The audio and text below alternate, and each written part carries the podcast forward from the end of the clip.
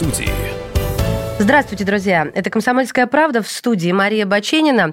Мой коллега, специальный корреспондент комсомолки Александр Кот. Саш, привет. Добрый день. Собрались мы э, не без повода, потому что принимаем в гостях писателя Захара Прилепина. Захар, здравствуйте, добро пожаловать. Здравствуйте.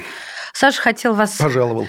Да, чем-то пожаловать. Ну, да, и... Пришлось долго привыкать, что кроме писателя других приставок не надо делать, как раньше, майора армии Донецкой Народной Республики, э, замполит, комиссар и так далее, и так далее. Ну, писатель, Захар, вышло у тебя две свежих книги. Одна Есенина, другая... Вот, честно говоря, я-то думал, что в другой будет больше э, Донбасса, больше Донецка, больше войны. Э, ну, потому что после книги «Некоторые не попадут в ад» все таки ну, у меня, по крайней мере, осталась какая-то недосказанность. Я сразу скажу, Сашу, э, задумана э, книга э, рассказов и повестей 12 штук. Я уже придумал сюжет, просто надо Ого. сесть ее написать. Поэтому я решил просто подряд не стрелять два раза Донбассом, а просто весь, на самом деле, вот этот боевой набор разнообразных ситуаций, я решил просто сделать паузу в год, и потом я сделаю вот этот про, про Донбасс отдельный сборник. Ну, это будет что-то документальное или художественное? Как... Ну, документально-художественное, это будет как, как какие-то прежние мои вещи вещи, касающиеся войны, там, патологии, нечто среднее между документалистикой, ну, художественная проза, но, но имеющие реальных прототипов и реальные истории в основании. Вот эта свежая книга а, о тебе. А, здесь ты уже не предстаешь таким, знаешь, лихим а, комиссаром с автоматом в одной руке, с, с рюмкой в другой. Тут ты такой, ну вот, внук, сын, отец, муж, да, вот это вот что-то, как-то такое ощущение, что ты хочешь извиниться перед своими родными за что-то, или вот, вот ну, хорошее, правильное ощущение. Мы с Сашей говорим о новой моей книге, которая называется «Истории из легкой и мгновенной жизни». Это скорее такая биографические такие зарисовки. Это не, не проза в чистом виде, это автопортреты. Это попытка себя после Донбасса пересобрать заново. Потому что, конечно же, э, хоть мы и находимся в веселой студии и в хорошей компании, э, конечно же, тот э, концентрат эмоций, который я там получил в связи с многочисленными похоронами своих друзей, он меня оттуда вынесло в состоянии пепелища ну, такого душев, душевного, просто вот раз, разбитого, раздраенного состояния. И я как-то заново как-то себя пересобрал при помощи этой книжки. Она, конечно, она отчасти писалась и в то время, а, была дописана уже после. Вот. Может быть, извиниться перед одними, может быть, извиниться перед самим собой, может быть, как-то э, э, еще перед чем, перед мирозданием. Но ты правильно все увидел. А какие возможности тогда у тех, кто не пишет книги, пересобрать себя инструменты? Ну, наверное, какие-то у людей другие возможности. Кто-то идет на рыбу рыбалку, кто-то бросает пить, кто-то... Или наоборот начинает, да? Или наоборот начинает. Кто-то женится еще раз, кто-то разводится, кто-то вновь влюбляется в свою прежнюю жену. Ну, то есть они есть инструменты, потому что мне казалось, что их практически нет после войны. Нет, музыка. Музыка и, э, ну, какое-то то, то, что кому а, позволяет перезагрузить самого, самого себя. У всех свои способы. Ладно, а я про Есенина. Я процитирую вас. «Смерть любого великого человека неизбежно порождает мифы и легенды». И это для меня фраза упирается в мой извечный вопрос, на который для меня есть ответ, но для других он риторический порой. Самоубийство – это трусость или отчаянная смелость? Ну, нет никакого, конечно же, а, а, однозначного ответа на этот вопрос, потому что великий композитор Дмитрий Шостакович говорил, это нелепые люди предполагают, что самоубийство – это слабость. Я очень завидую, говорил Шостакович Есенину Маяковскому. Это душевная, огромная душевная сила. И поэтому, ну, как-то там некоторые люди, там есть у меня знакомые, говорят, что Есенин просто слабак. Вот, типа, вот он, ну, парень, как бы, ну, ну перестань. И Хемингуэй тоже слабак. Ну, вы, может быть, вы слишком высоко себя ставите. Это путь человека, который он проходит до конца, и я, при всем том, что православный человек, э, заставляю себя относиться к нему с уважением. Мы уж точно что я не вправе расставлять оценки Есенину, сила это или слабость. В каком-то, у кого-то сила, у кого-то слабость. В случае Есенина это полная исчерпанность самого себя и пути своего собственного, потому что вообразить себе...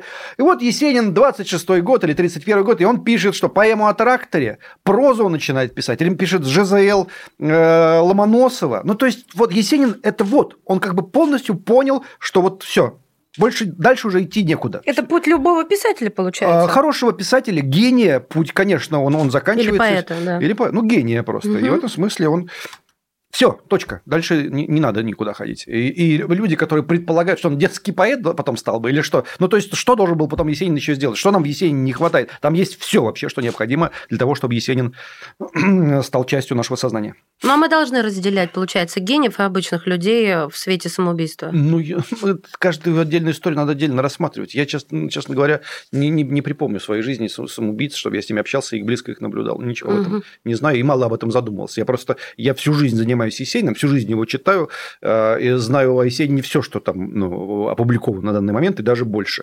И поэтому тут для меня вопросов нет никаких. А в целом я не готов обобщать. Нет, ну, скажу честно, вы так о нем говорите всегда и везде, что я вас начала с ним даже ассоциировать. Вы себя с ним ассоциируете? Нет, я думаю, что очень... Ну, то есть, безусловно, это огромная книга «Есенин», она 1030 страниц. Это самая большая книга в истории вообще серии «Жизел». Я написал книгу больше, чем любая книга Быкова, прикинь.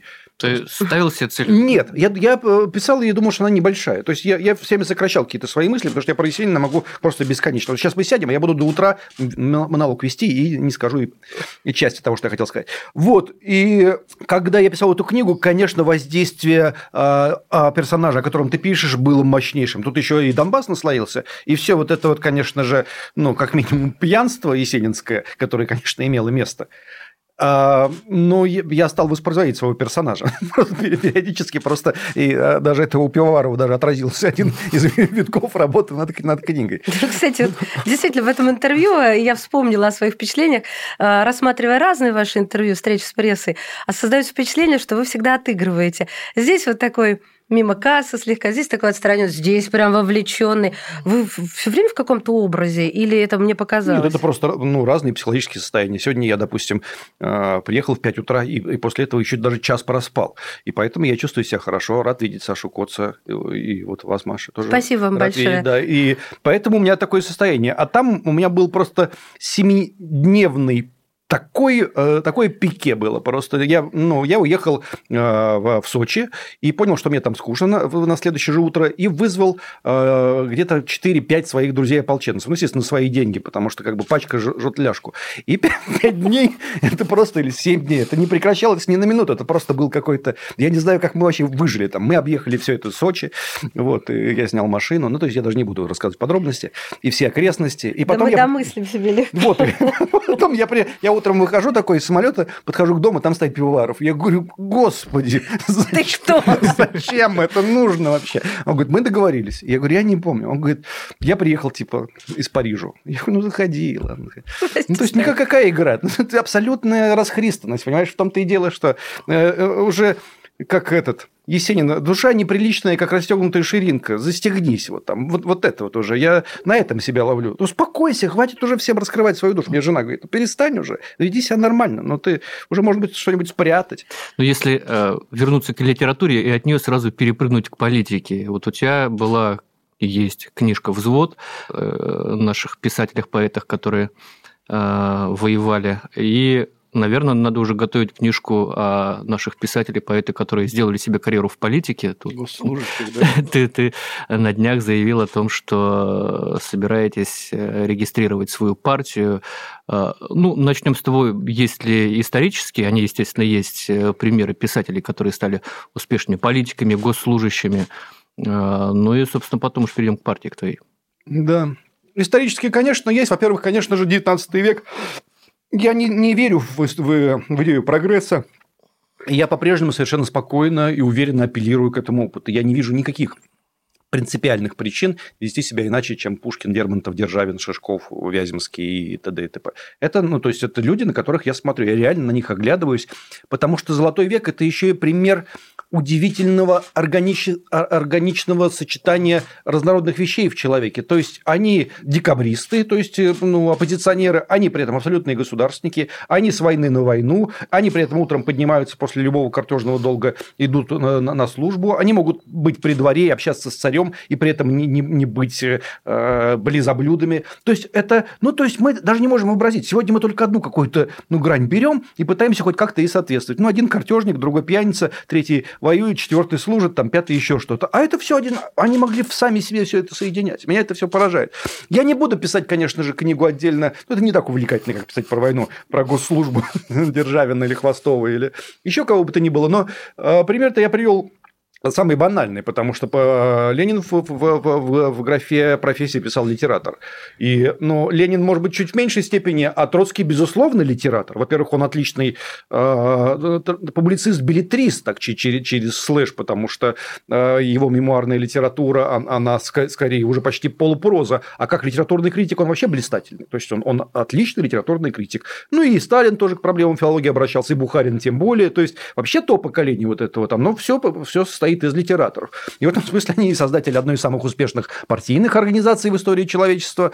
И, и, ну, и, и, э, литераторы то, тоже там работали с ними на, на, на всех основаниях. Луначарский был драматург, Горький там, само собой, так или иначе тоже из, из той же компании.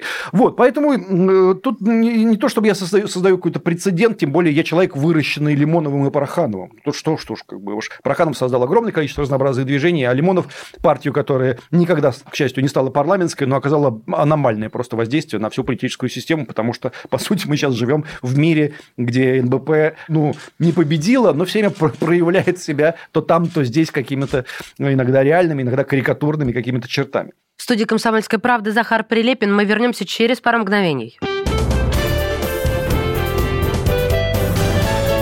Гость в студии. Иркутск. 91,5. Воронеж 97,7. Краснодар 91,0. Тюмень 99,6.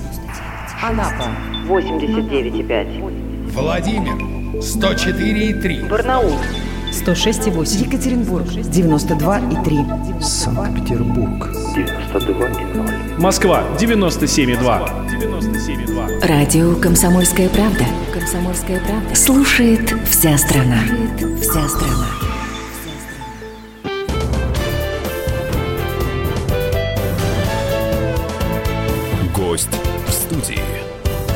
Вы слушаете «Комсомольскую правду». В гостях Захар Прилепин. В студии Мария Баченина и специальный корреспондент Александр Коц. Ну, вот четыре года назад, когда мы с тобой встречались, и примерно, ну, почти в том же состоянии, что и с пивоваром, э, рассекречивали твой батальон тогда. Тогда, тогда я задавал вопрос, а, ну, вот это не прямой ли путь в политику потом? Вот ты такой, не-не-не, политика мне пока не нужна. Вот что изменилось, зачем тебе это понадобилось? Тогда я был весь насыщен происходящим на Донбассе, и если бы там сейчас бы там происходило что-то подобное вот событиям 14-15 там 16, или надеждам, которые были еще в 16 году. Вот, сейчас уже нет этого. Понятно, что у меня там часть моих товарищей и большая часть там батальона на службе по-прежнему, ну, ну, все понятно, да. Те побуждения, и те э, радости, и те страхи, самые главные, которые привели меня в свое время на Донбасс, а до этого они привели меня к Нацболам, к Лимонову, они никуда не делись. Конечно же, я после этого я увидел все эти события, все эти скандалы вокруг там митинги, там вот эти вот там драки с милицией, Устинов артист, вот это это необычайная способность консолидации людей, чьи убеждения мне не симпатичны со времен вот самого Майдана или, можно сказать, с 91 -го года. Не симпатичны их убеждения. Я не хочу с ними иметь ничего общего. И я хочу, чтобы в России была точка противодействия. Э, я не хочу, чтобы их не было, но я хочу, чтобы была точка противодействия. И я готов ее сформулировать. То есть, если бы кто-то ее сформулировал вместо меня, я сказал бы, окей, брат, я очень рад за тебя, давай я тебя буду мысленно поддерживать. Но я не вижу никого, кто это бы сделал бы вместо меня. Ну вот смотри, видно, да, что мир э, сейчас ощутимо ощутимо левеет. При этом в России, ну, такой вот прям левой партии, ну, ее фактически нет, да, сейчас на поле. Вот ты эту нишу пытаешься занять или, или что? Да, да, ну, если прямо говорить, конечно, я во многом воспроизвожу ту нишу, которую занимала национал-большевистская партия в то время, когда она существовала. Конечно же, я, я человек своей определенной эпохи, прочитанных книг, и э, я к этому апеллирую. Но, безусловно, я еще и человек 21 века. Я в одной Франции был 30 раз. Я, я объездил всю Европу по кругу. Я был в США, я там жил, я был почти на всех континентах. В Китае был, я знаю всех интеллектуалов мировых. Ну, то есть, основное их количество либо читал, либо с ними общался. И то представление о мире, об экономике, о левом и правом, которое сегодня нам навязывают, опять же, наши оппоненты, но оно устаревшее совершенно. Они старообразные какие-то существа, которые живут в контексте 89 -го года. Они ничего нового не произносят. Ты в том числе и о партии власти. В том числе и о партии власти. Но партия власти никакой идеологии-то не предлагает. Она просто она является системой там, уравновешивания определенного порядка вещей. Да? А я имею в виду э, в целом тех людей, которые предлагают какие-то идеи, которые Э, которые циркулируют сегодня в медиа, в, в, в людях нашего поколения. Вот. Если были другие кто-то, кроме меня, я бы им отдал бы это право, но их нет. Их нет, и, и меня, конечно, подвигли к этому еще через запятую скажу, это важно. Мои товарищи по Донбассу, в том числе имевшие отношение к строительству этой республики, они сказали, ну, мы не можем вот остаться вот, вот без работы. Не то, что они сказали, что типа, возьми нас на работу, а просто мы оставляем пустой это поля, эту поляну. И мы как-то сели, я даже имена эти не скрываю, там Абхаз, Саша Казаков, вот эта вся компания. Если это не получилось в Донбассе, почему ты думаешь, что это получится здесь? Не, ну, чем, значит, в Донбассе не получилось? В Донбассе очень многое получилось. Мы имеем эту территорию, мы имеем пятилетнюю историю противостояний, и мы не сдали и не слили Донбасс. Он есть, там люди имеют российские паспорта и будут на ближайших выборах голосовать. Поэтому нет, она не проиграна, и э, бой продолжается, борьба продолжается. И мы не должны оставить Донбасс и распылиться в пространстве, потому что те, кто воевали против нас, условно говоря, вот эти вот за майдановцы, они продолжают свою борьбу, а мы типа вот куда-то уйдем там на пенсию. Нет, ну, они, они-то в себя отлично чувствуют. Я про формулировки хотела спросить и про грани. Ну, как раз про руководящую партию. Часто очень слышу, если не Путин, то кто? Можете ответить на этот вопрос? Я даже знаю э, по именам. Я слушаю и записываю. Но э, Владимир Владимирович сформировал определенную политическую конструкцию, и э, есть ряд персонажей, которым он может доверить бразды правления. Я не вправе называть эти имена, потому что я буду выглядеть как человек, который делает вид, что он погружен в какие-то политические скрытые реалии. А я просто могу предположить просто. Могу предположить, там с вероятностью там попадания 5 очков из 10. А, то есть звучать имена будут? Да я ну, после, после эфира вам скажу, кто будет преемником, а сейчас нет. Нет, понимаете, меня что смущает? А, слово преемник, а не слово выборы. Ну, чем... У нас будут выборы. Есть? Э, нет, что, преемник это что? Преемник это человек, которого, а, которого ну, как, назначает как Борис Николаевич власть. Ельцин предложил Владимирович Путина. Да. Ну, нет, ну, смотри, мы вот смотрим на США. Там как бы две партийные конструкции предлагают двух персонажей в качестве выбора. Но там же тоже преемники. И Трамп назначит своего преемника, а Буш там назначит своего сына. преемственность. Ну какая она, она это фигня? Мы, мы тоже можем две партии у Путина сделать. И он у будет... нас одна партия. И получается некая это, понимаете, это все система, система так или иначе манипуляции. Мы все в этом прекрасно себе отдаем угу. отчет. Просто в Америке она чуть сложнее устроена, вот разделенная на две партии. Но это такая же система манипуляции. Преемник это тот человек, которому, которому данный гарант предлагает пойти на этот пост, а люди вправе проголосовать либо не проголосовать. Угу. И если люди не проголосуют 50% населения, то никто не сможет ничего сделать с итогами этих выборов. Ну хорошо, допустим, я, вы меня убедили. Э, тем не менее. Это факт. Ну, нет, я не, не по, поводу факта, по поводу проголосовать, да, не совсем для меня. Вот Дмитрий Анатольевич пойдет Медведев, и, и, возможно, может быть, за него не проголосовали бы. Вы тоже как раз про пивовар недавно назвали э, присоединение Крыма приколом. Я хотела уточнить, в чем прикол. Да не, не прикол. Прикол, не, не, присоединение Крыма – это великое деяние, космическое просто, и святое деяние. А прикол в том, как это происходило. То есть я слово «прикол» произношу в метафизическом смысле, угу. что элита э, нашего государства с 91 -го года там была настроена на другое. На разврат, на распад, отдать все, э, вывести все свои сбережения тещ собак за, за пределы страны и мыслить себя только вне контекста этой противной, этой холодной территории. И вдруг совершается вот это действие, которое ставит элиты финансовые и политические российские перед этим фактом. Этот э, гребаный гарант взял и совершил вот такую вещь. А зачем он это сделал? Там большинство было радикально против. В этом прикол. Мне это как бы меня забавляет, как, как они стали крутиться, как уже на сковороде, чтобы их не лишили всех их возможностей. Многие э, потеряли возможность выезжать за границу, многие попали в санкционные списки, а им очень нравилось выезжать за границу. Они теперь не могут выехать за границу. Я понимаю, что это для них это очень важно важный момент. Вот вас прям раздражает красивая жизнь. Что в ней плохого? Девки с сиськами, Где? богатство, гламур. Не-не-не-не-не. Какие девки я, я вас слушаю, и вы выясняете, что, все, что все осуждаете само счастье, покой этих девок. Вот что плохого в Где девках, в покое и в счастье? То, что любовь к родине – это работа, страдания. Почему страданием? Я, я, мне надоели страдания. Я хочу любовь просто к родине – это радость. Любовь к родине – это счастье, девки с сиськами, дети. Вот это и есть любовь к родине. А там эти трансгендеры, 48 полов, 40 миллионов миллионов людей живут ниже прожиточного минимума в США, мексиканцы, негры, все недовольны, Брекзит. Вы что? Запад просто тонет. Я всем предлагаю остаться на маленьком островке счастья евразийском. Ну, он не такой уж и маленький, если брать наш. Я... Евразиатский уж тогда. Хорошо, если про геев вы упомянули, вы расставьте запятые. Я про трансгендеров. Э, ну, ладно, вы прекрасно меня поняли. Геев запретить нельзя разрешить. Что у нас где будет стоять? Э, э, личная жизнь, личное дело каждого. Ни одна сексуальное предпочтение не может являться идеологией, навязываемой посредством медиа или... Вы не гомофоб хотите уроков... сказать, разве, Захар? Конечно. Конечно, да или, конечно, нет? Еще раз говорю, никакой идеологии. Оставьте меня в покое. Просто, ну, у меня вот любимый певец Марк Алманд, я очень его люблю. Я его обожаю. И мне совершенно не важно, чем он там занимается. Но если мне будут... Но если он начнет детям... усыновлять, как Элтон Джон, то вы будете верно. против. Я буду радикально против. То есть вот Марк, здесь камень. Братан, Марк, не трогай моих детей вообще. И любых других детей не трогай. Если вернуться на наш маленький кусочек счастья, если он такой счастливый, что в нем ты хочешь поменять? Почему? Я хочу, чтобы они не поломали мое счастье. Понимаешь, я не хочу, потому что, но я, я думал, что вот фраза «в России нужно жить долго», она предполагает ожидание лет в 50-70, чтобы опять как-то стали возвращаться прежние проблемы. Оказалось, что гораздо меньше, время сужается. Я пережил перестройку во взрослом состоянии в 15, 16, 17, 18, 19 лет. Но я думал, ну все, как бы все слова произнесены, все выводы из ошибок сделаны. Оказывается, нет, можно те же самые процессы запустить с разницей в 20 лет. Прям просто с нуля теми же самыми словами. Вот давайте огонек московские новости, Сталин, Берия, ГУЛАГ, Колыма, так больше жить нельзя. Вся эта белиберда, она опять вдруг стала актуальной. Вот, ну, оглядываясь типа вот на это вот как бы позавчерашний день, мы должны тут все поломать, потому что это же,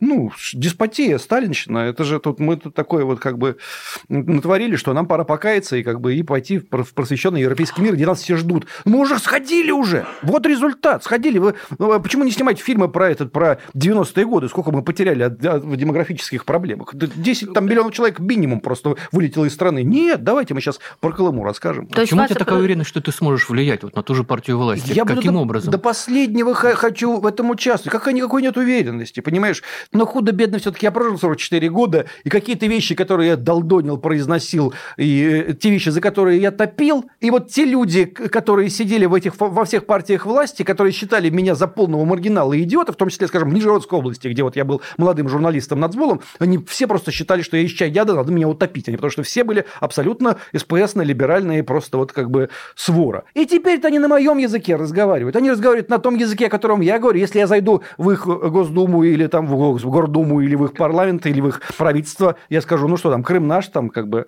Ленин, Сталин, красный флаг. Они скажут, да-да-да, Захар, да. Они, они, ну, они переродились. Они переродились, и я думаю, что какая-то толика моей работы в этом есть. Не только моей, Вы конечно. серьезно? Мне кажется, тут все вино... Они при... Были деньги, есть деньги. Они приняли это на, на уровне риторики. Понимаешь, это очень важно. И они, у них, может быть, скрипят лица, осыпается глина, но они это произносят. Понимаешь? И мне это... Моя... Ну, Какой смысл в, в этом произношении, если потом самые ярые патриоты и фанаты Путина, вот как недавний случай, берут и уезжают в Германию? Ну, это отдельный случай. Он ну, отдельный. Ну, а мы давай вспомним Курбского, сколько людей при Петре бежало, и сказали бы, Петр Алексеевич, ну нафиг ты все это делаешь, у тебя бегут все за границу, ненавидят. Вороненков, Пономарев, да, много, да. И, и что теперь? Как бы опустить руки и ничем не заниматься? Почему? Вот еще одна очень важная цель. Почему я это делаю? Потому что в течение там, 10 лет я, как писатель, объехал всю страну 33 раза по кругу. Я в каждом городе, от Калининграда до Владивостока, собираю полный зал людей. Как правило, это люди 40 лет, ну, 35-55.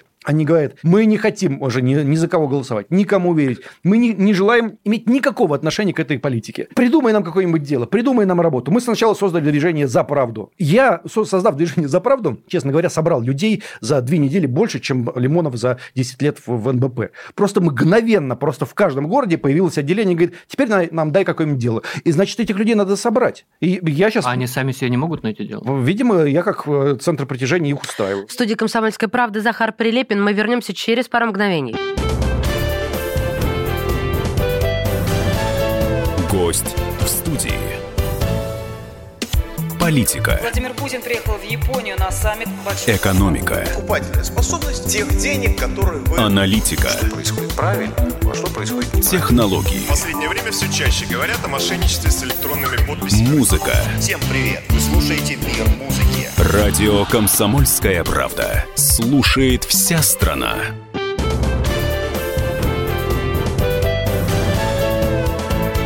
Гость в студии. Вы слушаете «Комсомольскую правду». В гостях Захар Прилепин. В студии Мария Баченина и специальный корреспондент Александр Коц. Я хочу про деньги.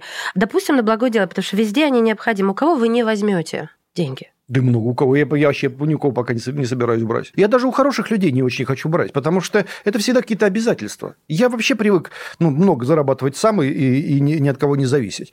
Поэтому это очень серьезный вопрос. То есть, ну, как будто я вот у всех возьму, а у кого-то там конкретно не возьму. Да, у того, кого презираю, у того, кого испачкаюсь. Да не, ну, Почему пон... нет? ну понятно, что я не возьму там у Михаила Борисовича Ходорковского, у западных фондов не возьму, у... У, у Навального. Ну, Лешка мне не предложит, он сам у кого-нибудь берет. Да нет, ну, нет, в основном не возьму ни у кого. У любого сопредельного государства. Ну, что... А вы смотрите Навального? Не.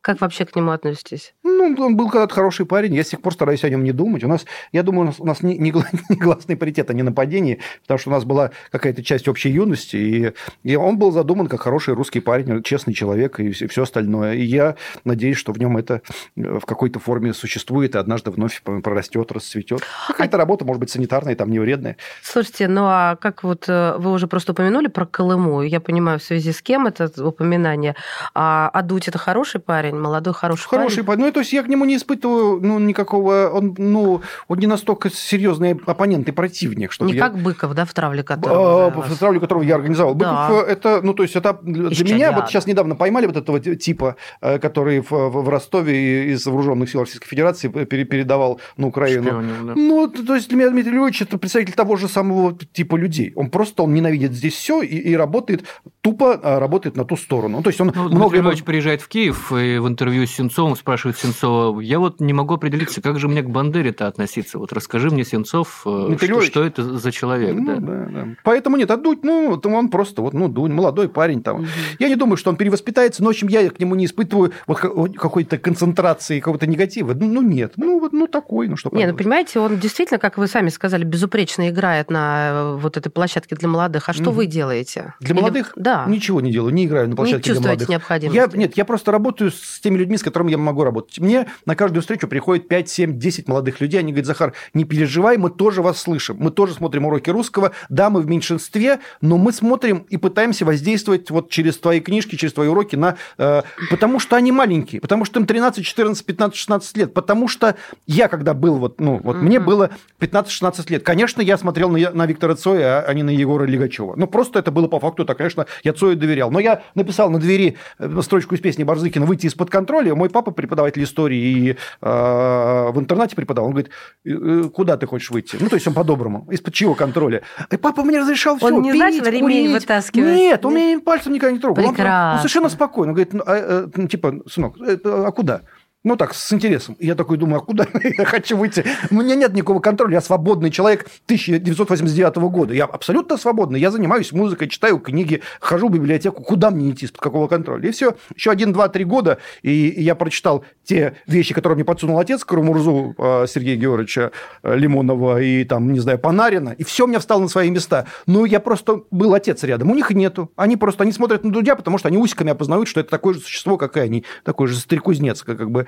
Они, ну, им понятно. Ну, потом они подрастут, потому что все мое поколение, все длинноволосые рокеры э, 1990 года, они все ходили со значком Горбачева Ельцина, и все так больше жить нельзя. Сейчас они все уже у них волосы повыпадали. Вот, но за какой ты был умный в 90-м году. Откуда ты знал, что типа все это фигня? Я говорю, ну вот там папа сказал. Ну, то есть они все там, ну там за редчайшими исключениями, они все абсолютные ватники и, и бессмертные полки. Все. И они тогда все были абсолютные либералы 90-го года. И эти тоже вырастут. Просто надо за это время не потерять страну. Не позволить еще одной перестройки Какой вы устроить. оптимист, серьезно. Я, не так- оптимист, я, Не, ну, я для меня- муравей. Но в большой политике-то нельзя быть неподконтрольным полностью. Ты же это осознаешь? Ну, осознаю. Но когда- а где можно было быть неподконтрольным полностью? В, Донбассе мы тоже прекрасно понимаем, что это очень сло- сложные конструкции, в, кото- в, которой сложно, в которую сложно было играть. И тем не менее, разнообразные люди, передавая друг другу факел Новороссии, э, как до какого-то момента эту игру доиграли. Ну, то есть, мне это уже, ну, мне понятнее, понятны эти правила там, да. И даже Эдуард Владимирович Лимонов были понятны, который в определенный момент пытался и зарегистрироваться, и пообщаться там с главным Но он в итоге не зарегистрировался и не попал в. Госдуму. Не попал а в у тебя Госдуму. амбиции попасть в У меня, 2021 году Ну, ну в да, Госдуму. э, время меняется. Это сам Лимонов уже заметил, я помню, году в 2011 он говорит, вы мне не прощали ничего, что прощаете Прилепину. Он, Прилепин, пишет письмо товарищу Сталину, а, а вы ему прощаете. То есть, он говорит, что ты... Говорит, я был первым, и, и, ну, ну, конечно, он собрал на себя всю бурю и натиск нашего либерального истеблишмента там, и государственнического. Сейчас уже, ну, ФСБ там и все спецслужбы, они так не боятся уже ни Лимонова, ни Нацболов, ни, ни меня. То есть они, они осознали эту риторику, они осознали смысл всего произносимого нами. Мне проще, конечно, потому что Лимонов с Прохановым, они прошли по этому пути, с Куняевым, с этими, э, как эти, с, кто, не знаю, мамонты прошли. Вот политолог Мартынов э, сказал, что... Ты знаешь этого политолога? Ты твоя идея... слышал этого имя, да? Твоя идея – это вот претензия на замену там стареющему а, Лимонову. Ну, какую замену? Если бы я стал возглавить БНБП, это какая замена? Почему стареющему Лимонову? А почему не стареющему кому-нибудь там еще? Ну, то есть, ну, зачем? Дед занимает свое место, он каждый день пишет свои проповеди, у него своя боевая организация, с которой он работает. Зачем? Где я буду заменять? А твой электорат-то? Я говорю, 40-летние люди, они, они, как правило, они не пойдут к Эдуарду Лимонову. Вот эти вот люди, которые тоже в 90-е годы, они все мне говорят, мы все были в 91-м году за распад, в 93-м за расстрел, в общем, Белого дома. Белого дома. Все. Говорит, мы все это, мы, и потом, говорит, сейчас вот нам по 45, по 47, по 48 лет, и мы поняли, наконец, вот что. И спасибо тебе, что ты 20 лет про это говорил. Мы тебе верим. Они не пойдут к, к Эду Вениаминовичу, не пойдут. Не первый раз уже звучит Сталин, Сталин. А вас можно отнести к неосталинистам?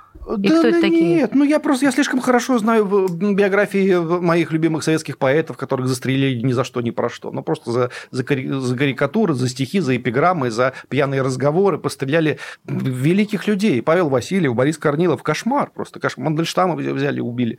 Ну то есть это, это все... Э, ну я, ну я с тем же успехом могу говорить, что я и не сторонник там, Петра Первого или Опричнины. Ну мне, мне просто я воспринимаю вот эту русскую историю в ее сложности, и, и я понимаю, что этот Э, у нас даже нету словаря для того, чтобы говорить про, вот, про сталинский проект вот, ну, в полной мере. Потому что, да, вот репрессия, да, там любую тему, какую не возьмешь, какое-нибудь конное хозяйство, система ипподромов, промышленность, автомобилестроение, э, архитектура. Когда говорим про архитектуру, это только сталинское время. Советская архитектура – великое сталинское время, автомобилестроение – великое сталинское время, военная промышленность – сталинское время, композиторы крупнейшие советские, целое поколение – сталинское время. Он взрастил колоссальное количество просто вот этих, даже экология, даже лесозащита, даже вот эти вот как бы э, системы... Э, ну и другая чаша весов. И другая чаша. Но все это сделано Кровь, при нем. Как я могу это как бы отрицать. Я думаю, господи, как Нет, это никто не просит, просто нет, перегиб идет такой просят. в обществе. Дмитрий Львович Быков говорит, что это время не профессионалов, время людей, которые ничего не умели. Что это вообще происходит? Ну, как, как это вообще, ну, здоровый человек не может это говорить. Ну, потому что это не так.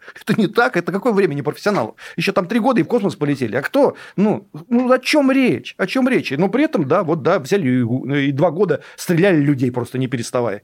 600 72 тысячи настреляли. Это что, это что вообще такое? Вы сказали, что Гребенщиков, когда высказывались о нем, поет в Киеве, во Львове и легитимизирует права на войну людей, которые никогда ее не видели. Я хотела спросить, а откуда у вас право на войну? Я со своим народом. Я со своим народом, который э, большинством э, голосовал за присоединение к составу, в состав России. И я, конечно, разделяю судьбу своего народа. Ну, как и во все времена делали люди, пишущие и поющие на русском языке.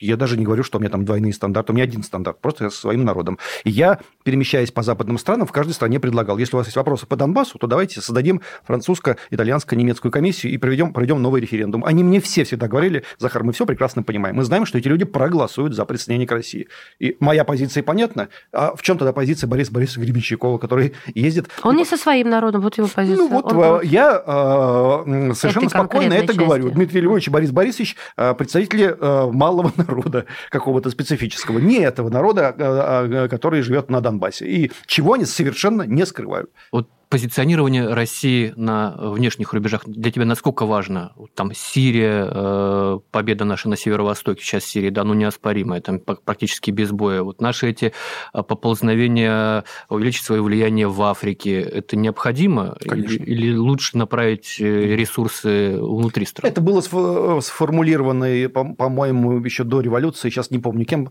по-моему, Струй, о том, что внутренняя политика в России – это отражение внешней политики политики в России, и вообще внешняя политика в России, в каком смысле есть внутренняя политика в России. Точно цитату не помню, но смысл такой. И если эту мысль долго так крутить, то в ней, в ней, есть, ну, в ней есть определенный резон. И, именно подобным образом, ну, мы, когда вспоминаем все происходившее с Россией, вот это движение э, э, навстречу Орде, Казанская, Астраханская, Сибирь, Крым, вот это движение, оно и есть, отображало внутренние, внутренние процессы в России. Потому что, ну, когда начали присоединять Сибирь? Когда произошло э, параллельно по, по в, в, в а, а, как бы освоению дикого поля, присоединению Укра- Украины, потому что появился хлеб, потому что начинает развиваться экономика. Ну, то есть мы, что мы делаем в Африке? Мы уже зашли там в стран 9 уже африканских, честно говоря. Ну, там же много чего там, кроме африканцев еще там. Там всякие кобальт, бриллианты и прочие все вещи. Мы, мы занимаемся, а, а, когда люди говорят, надо своей страной заниматься, это люди говорят, которые сидят на запасах нефти и газа, из которых бы не было, если бы страна бы не занималась экспансией. Они почему-то решили, что вся эта история закончилась, теперь у нас есть нефть и газ, теперь никуда ходить не надо. Надо, надо, конечно, ходить везде, потому что мы продолжаем жить, плодиться, развиваться, нам понадобится много денег на то самое социальное обеспечение, о котором вы так вот там громко кричите. Поэтому экспансия, тем более нас же зовут. Нас же зовут, это же не мы сами пришли. Сирия зовет, Африка зовет, Латинская Америка зовет. Мы поэтому, русские, исполняют свою вечную всемирную функцию. Мы продолжим через пару мгновений. Здесь писатель Захар Прилепин. В студии Мария Баченина и специальный корреспондент Александр Коц. Гость в студии.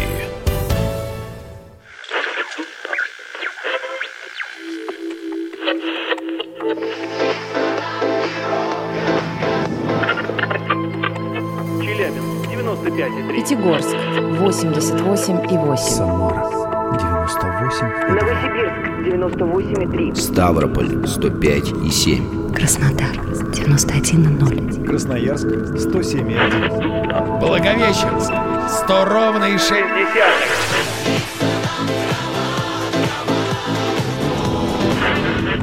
Санкт-Петербург 92,0. Москва 97,2.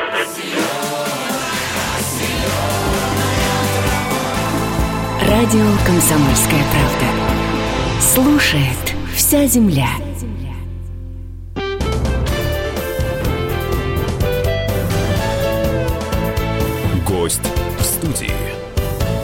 Слушаете «Комсомольскую правду». В гостях Захар Прилепин. В студии Мария Баченина и специальный корреспондент Александр Коц. Чем отличается мужчина а, вот, в Москве живущий, ну, такой обычный, не какой-то там мажор а, или хипстер, а такой обычный, с семьей, с детьми, от мужчины с тем же набором, а, но в Донбассе?